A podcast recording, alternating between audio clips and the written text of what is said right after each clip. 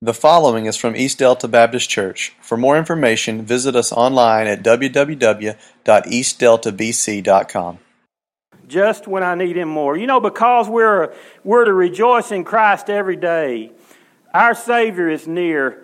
Regardless of our circumstances, regardless of where we are or what we're doing, our Savior is near. Psalms 33 1 says, Rejoice in the Lord, O you righteous for the praise from the upright is beautiful. Now, when you read a scripture, do you think about it much? We talked a couple of weeks ago about meditating on the Word. Now, I don't know if that was Sunday morning, Sunday night, or Wednesday.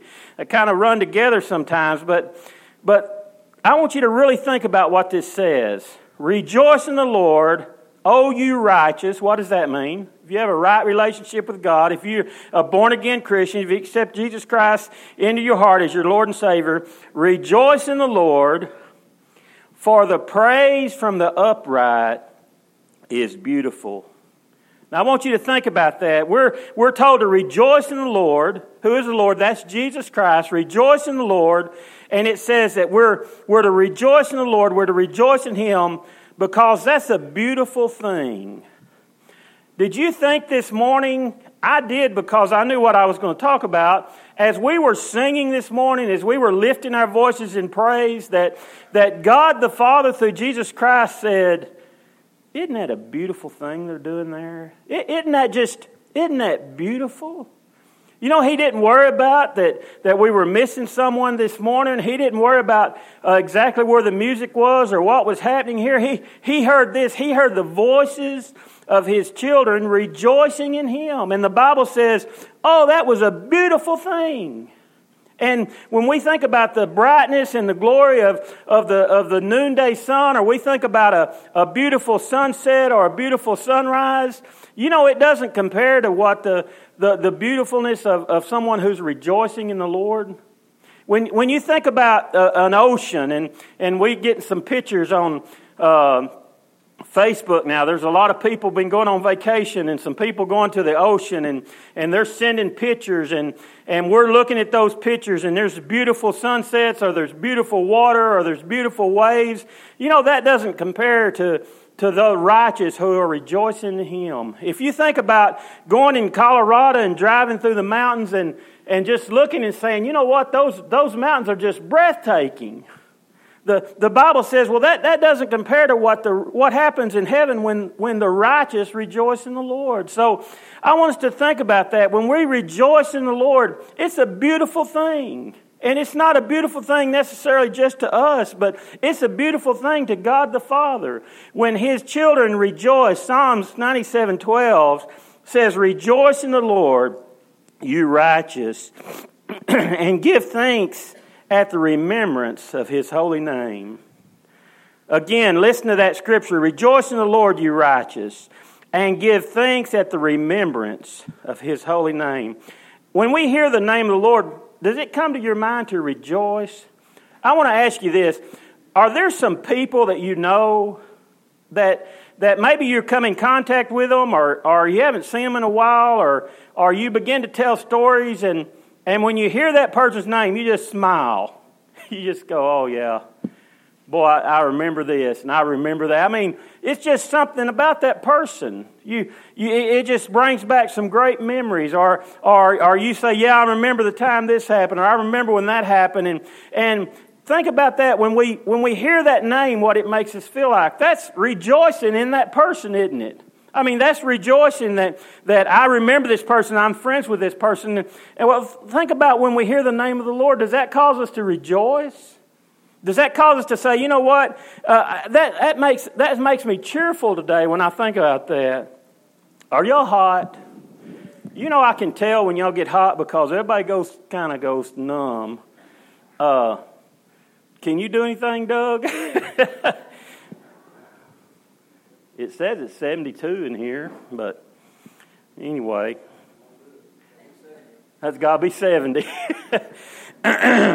It's hot up here, but it's always hot up here. But I see a few people fanning, and like I say, y'all get pretty quiet.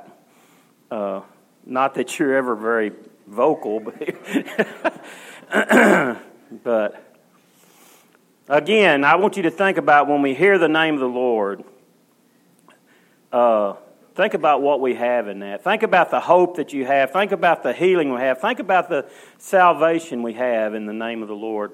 Here's the second thing this morning. We can live rejoicing every day because when we rejoice in our salvation, we, we rejoice knowing that it can never be taken away.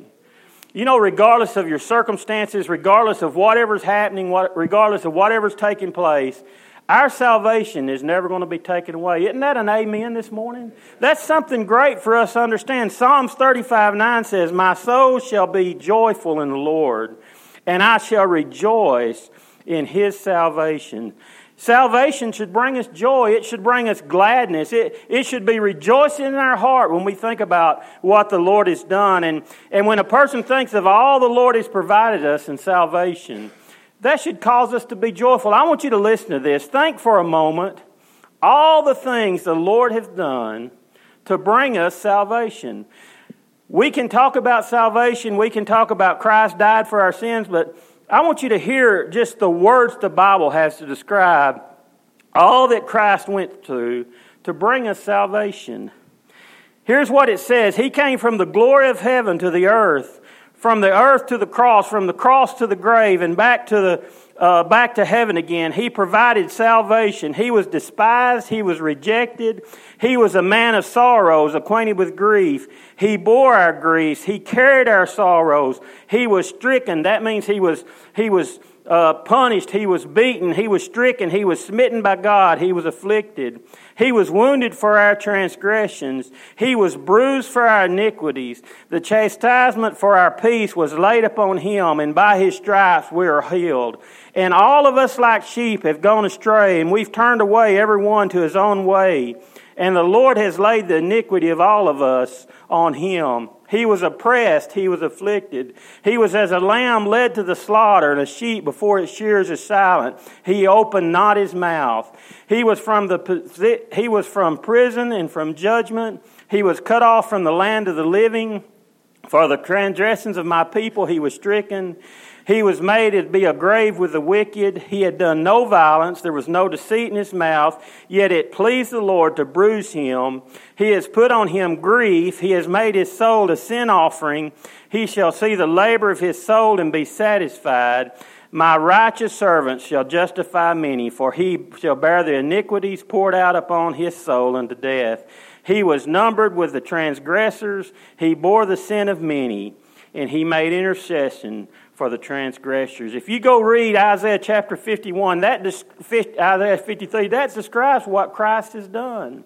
He's taken our sins and the sins of the world, and God's placed them upon Him that we might have life, that we might have salvation, and that'll never be taken away. And when we think about those things, regardless of our circumstances, regardless of how our day started off or how our day ended, we can rejoice in the fact knowing that, that we are saved, that we're, we've been saved in Christ.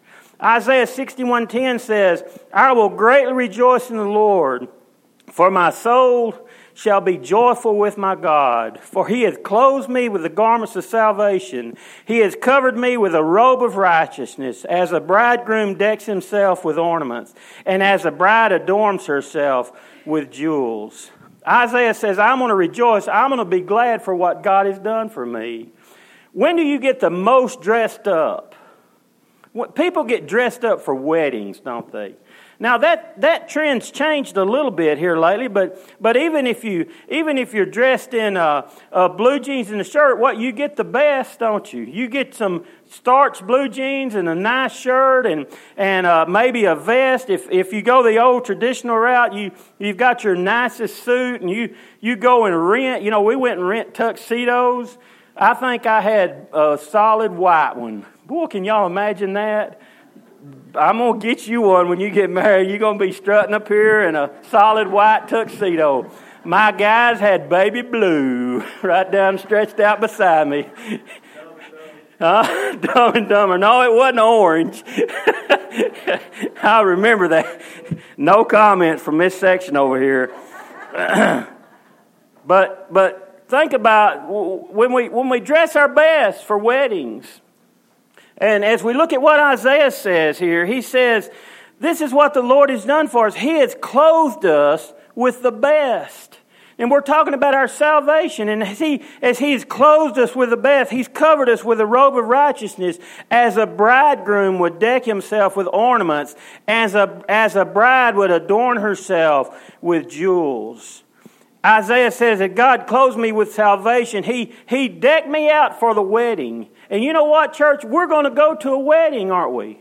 If you go over in Revelation chapter 7, he says, Let us be glad and rejoice and give him glory, for the marriage of the Lamb has come, and his wife has made herself ready. We think about what the Bible is saying here. It, Isaiah says he's clothed us with wedding garments. The groom is ready, decked himself with garments. The bride is ready. She's adorned himself with jewels. And let us be glad and let us rejoice, for there's a marriage coming. And if we go on and read that, we realize in verse 8 that, that he's, he's and he said unto her, She's granted to be arrayed with fine linen, clean and bright, for the fine linen is the righteousness and the acts of the saints. What's that talking about? It's talking about when Christ calls the church home, the church, the bride of Christ. That's us. God says, I've, I've clothed you with righteousness, and, and there's going to be a great time that we are joined together in heaven, and, and, and the righteousness that I've placed upon you will be like a bride coming before the groom and, and Christ the groom and the church the bride. And it's going to be a great time. It's going to be the marriage supper of the Lamb. And, and when we think about what God has done, the garments of salvation and the robe of righteousness God has placed upon us, when we begin to think about those things, those will never be taken away. And we can rejoice in that fact and we can rejoice in that truth. I had me an Izod shirt. Did you ever have one of those? Yeah. No, you did not. You was too redneck to have an Izod shirt. I went and bought me some Calvin Klein blue jeans and an, and an Izod shirt. You know, Izod had a little alligator. Back in 79 and 80, that was it. All I had was Wranglers and Western shirts. And uh, I was working and I went and bought me a, a pair of a Calvin Klein blue jeans and an Izod shirt. And and uh, I wore it. And my sister said, I can't believe you're wearing that. I can't believe you're wearing that. Boy, I was in style for that one day, you know.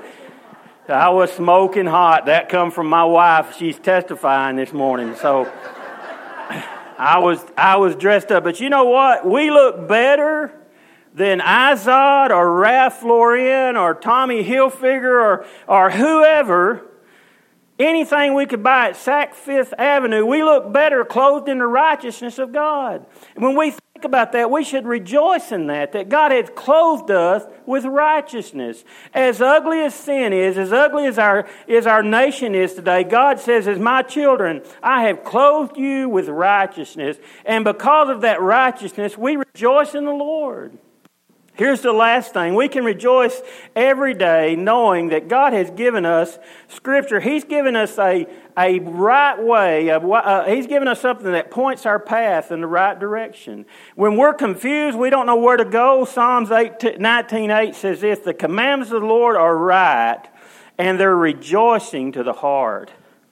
David said, every time I read God's Word, I, it brings joy to my heart. When, when we're not sure what to do next, we can turn to God's Word and we can find the answers and we can say, you know what? Because of that, I, I find some joy there. I find some peace there. Psalms 119, 14 says, I rejoice in your word much more than riches. David comes down to it and says, you know what? Having God's word is, is greater than having riches. He, he says, having God's word, I find joy in that. I, I rejoice in that. Listen to, listen to the same thought, thought in Psalms 119, 10 and 11. God's word is to, to be desired more than gold, yes, than much fine gold. Sweeter also than honey in the honeycomb. And by your word, your servant is warned. And in obeying your word, there's a great reward. Don't expect to be happy while living in sin. Sin produces death, not joy. Live according to God's word, because God's word produces joy. And Jesus, speaking of God's word, said, If you know these things, happy are you if you'll do them. Psalms 119, 111 says, Your word is mine forever, and to me it's rejoicing of my heart. Jeremiah 15, 16 says, Your words were found, I ate them, and your word was to me a joy and a rejoicing in my heart. You know, Jeremiah loved it when it was time to go to church. He, he talked about, I was glad when they said to me, Let's go into the house of the Lord. And folks, we can find a lot of things to complain about. I do not watch the news. Denise can testify to that too. I, I would rather do anything than watch the news. You know why? All they do is complain. If they can find anything negative, they're going to dwell on that. The Bible says we're to dwell on what's good and what's positive. I'm not saying we go poke our head in the sand and ignore what's going on around us, but I'm saying this we can always find something to complain about, but we don't have to look very far as Christians to find something to rejoice about. Amen? God has given us so much. We're to rejoice in our Savior who's always near to comfort and cheer. Rejoice in our salvation, knowing that it can never be taken away and rejoice in the Scripture, knowing that it'll point us in the right direction. Let's pray together. Father, I thank you today as we come to this place. We can rejoice in this day and we can be glad in it. Father, we know this is the day that you've made. And I pray that we would rejoice today, Father, knowing that our names are written in the Lamb's Book of Life in indelible ink, Father. There's nothing that'll ever change that. We are a child of the Kings, Father. I thank you that we can look and, and we can know, Father, we can rejoice in knowing that our salvation, the price you paid, we'll never have to pay for our sins. And Father, as ugly and as black as they be, they were placed upon you. You paid the price, and by your wounds we have been healed. And Father, I pray that we rejoice in knowing that if we confess our sins, you're faithful and just to forgive us and cleanse us from all unrighteousness. Lord, I pray that we'd find joy in that. Father, I thank you to know that the days we don't know where to go next, we have your word, and we've been given a map, we've been given directions how to proceed in life. I pray, Lord, that we would rejoice in that. Lord, I thank you that you've clothed us with righteousness, Father, and you've prepared us for the day that we meet with you. As a bride adorned herself for her husband, Father, we'll have a great marriage feast in heaven, and Father, with you we'll dwell for all eternity. Father, I thank you that you promised a, a new heaven and a new earth. And Father, I pray that we'd have an understanding of what that means, Lord, that, that we'll understand it's not just being in a, a, a place, as a, a state, a, a spiritness, Father, but there will be our bodies and we'll be alive and walking and living on a new earth that you've created, Father, a perfect place. I pray that we'd rejoice in that, Father. Lord, I pray that you'd help us not to, to focus on the negative not to, not to ignore reality, but not to focus on the, the negative. Father, in the midst of our reality, we would know that our joy is much deeper rooted than our happiness because we find our joy in you. And Father, in our joy, I pray, Father, that we would rejoice in you, Father. Lord, today I pray as we just have a time of invitation, Lord, that you would direct us, that you would lead us where we need to be as your children, I pray that we'd leave this place today with a song in our heart, a smile on our face as we've been in the presence of brothers and sisters in Christ, as we've been in the presence of our Lord and Savior, and as we rejoice in you. And I pray this in the name of Jesus.